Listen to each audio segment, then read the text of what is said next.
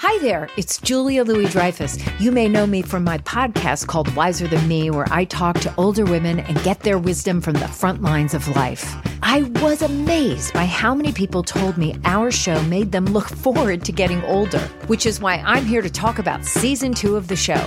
Sally Field, Billie Jean King, Beverly Johnson, Ina Garten, Bonnie Raitt, just to name a few. All hail old women. Wiser Than Me season two is out now from Lemonada Media.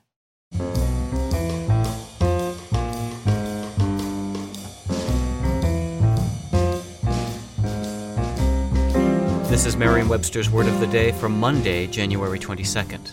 Brought to you by iPrep Press, creators of the Merriam Webster Pocket Dictionary for the iPod. If it's on your iPod, it's always with you. Download it today at www.ipreppress.com.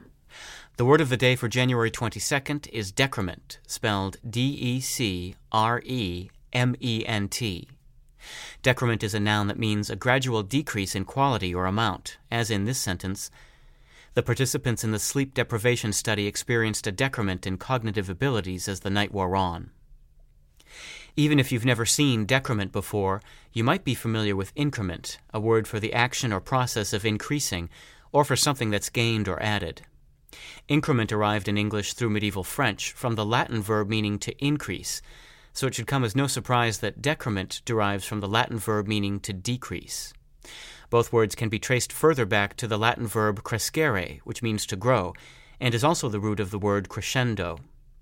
Like increment, decrement can also have the much rarer mathematical sense of a change in the value of one or more of a set of variables, or the amount of something lost by diminution or waste. But increment is used for both positive and negative changes, and decrement only for negative ones.